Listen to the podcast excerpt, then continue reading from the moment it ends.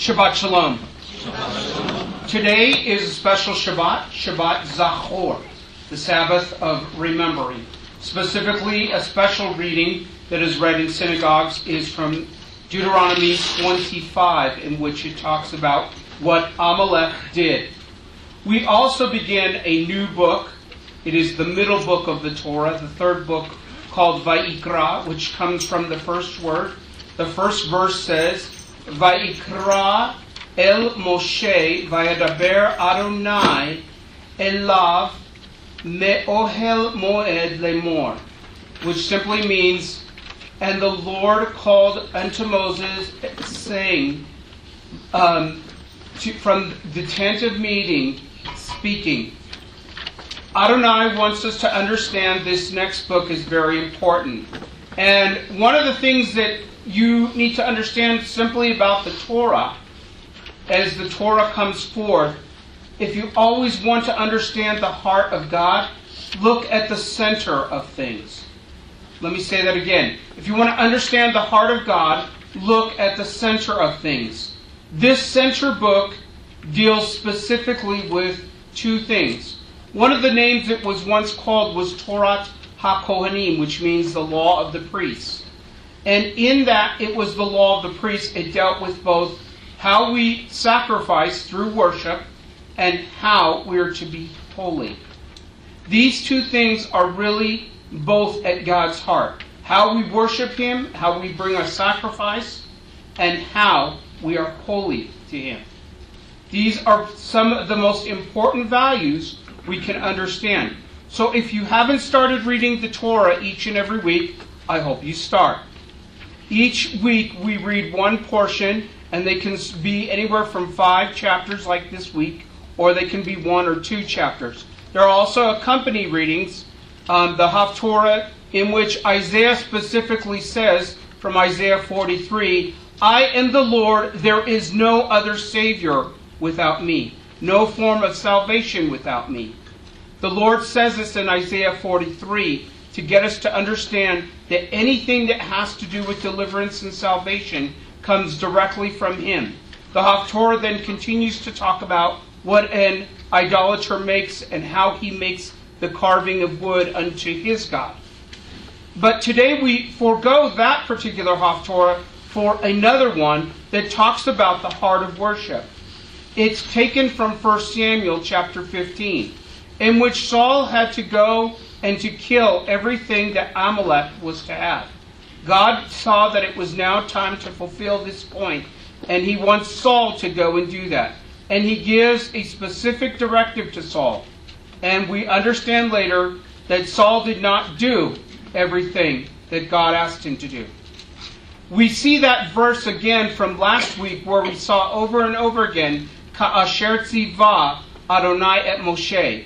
Moses did, in fact, Moses obeyed what the Lord had commanded.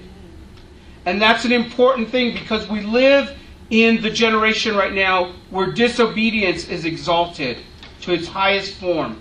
Last week we talked about order, and we see in our culture that disorder is what reigns. We talked about the need to count the cost and consider things and the need for God to affirm.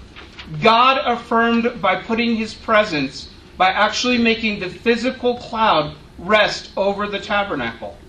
And the reason why was because he was initiating a new way of worshiping him. Part of the understanding of how we worship God is both how we worship him both privately and publicly. This is important because we everything that was done, we see the root of this coming about because all sacrifices started at the door of the tabernacle. Very public place where everyone could see what was happening. There was a definite interdependence on the need to worship Him.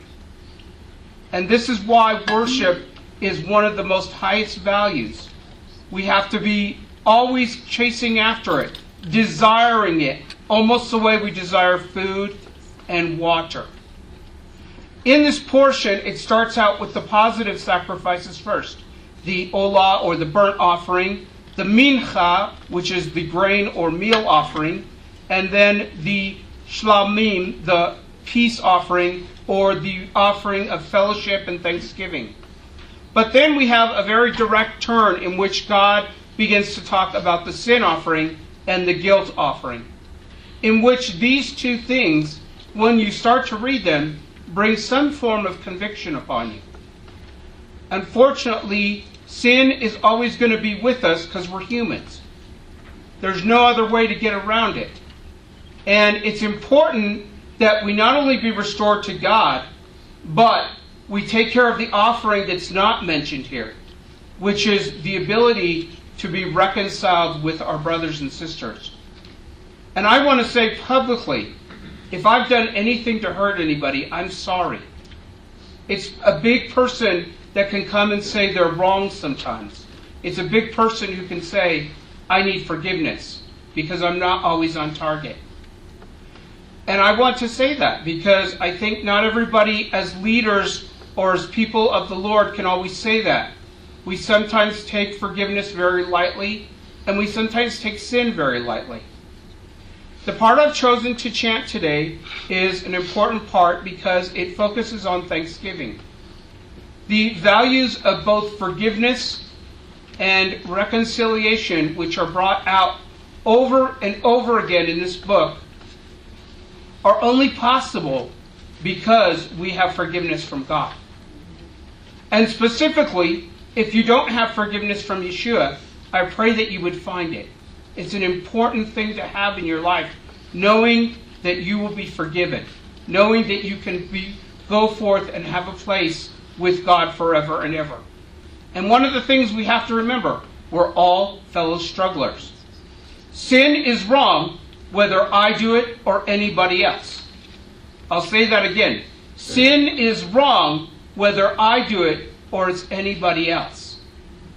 And we have to have that value. And I heard one amen that was back in the corner. but that is true. It's amen to that. Sin is always going to be wrong. The part that I've chosen to chant today has to do with a few things, specifically how there were first fruits offerings brought, two kinds of first fruits offerings. One that had not leaven, specifically no leaven or yeast, and this one was to ascend as smoke to the Lord, a lereach nihoach, which you will see in your Hebrew in, I believe it's verse 13, in which God says that, I'm sorry, verse 14, in which God says that as it ascends to Him, it's to be a sweet savor that's to bless people. And i will get this right at one point. It's actually verse 12. Verse 12 it's to be lereach nihoach, a, sweet smelling savor. But it's saying don't, don't offer hametz, yeast, or honey, davash, up to the Lord to be burned that way. Another point that's also made is that with all offerings, whether it was meat or bread, there was to be salt. Salt was important because it was a catalyst for many other things. I'm sure many of us maybe had some salt on our walks this week and in other places that we walked upon because salt was something that can melt ice. Salt is something that helps us in our baking. Salt is something that even among early children was rubbed on them to kind of use as a cleansing point for their skin. And so salt was always used as a matter of many things. And it's important because I think it shows us the flexibility of who we are to be when Yeshua says, You are the salt of the earth. An important thing that we need to know because everybody we come in contact with, we should bring some kind of seasoning. We should bring some kind of flavor to their life. Over and over again, you can read this book and not understand that it's really about the relationship, not about how many goats you offer, how many things are brought before the Lord, but it's about what each person does and how each person. And it's important to understand that our ideas of forgiveness and worship all stem from this point. It's important because we need to understand that that God a lot of people think these things were New Testament ideas, but they started as early as the Torah. And so a desire to be thankful to the Lord is where we want to see. The other thing I really like about this, because I'm one of those fellow strugglers, is that God made provision even for someone that didn't have.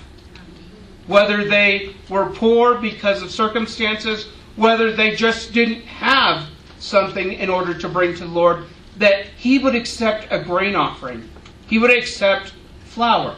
He would accept it mixed with oil, baked as a cake, cooked on a griddle. However, it was to come, God would accept that because He even saw the need for someone who didn't have much to bring something to Him.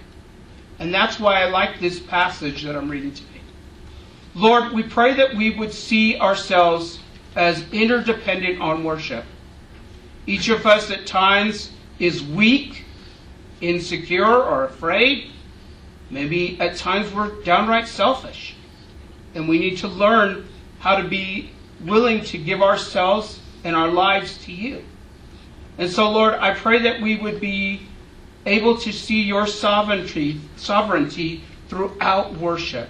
Give us the need and the desire to see ourselves as interdependent on worship before you.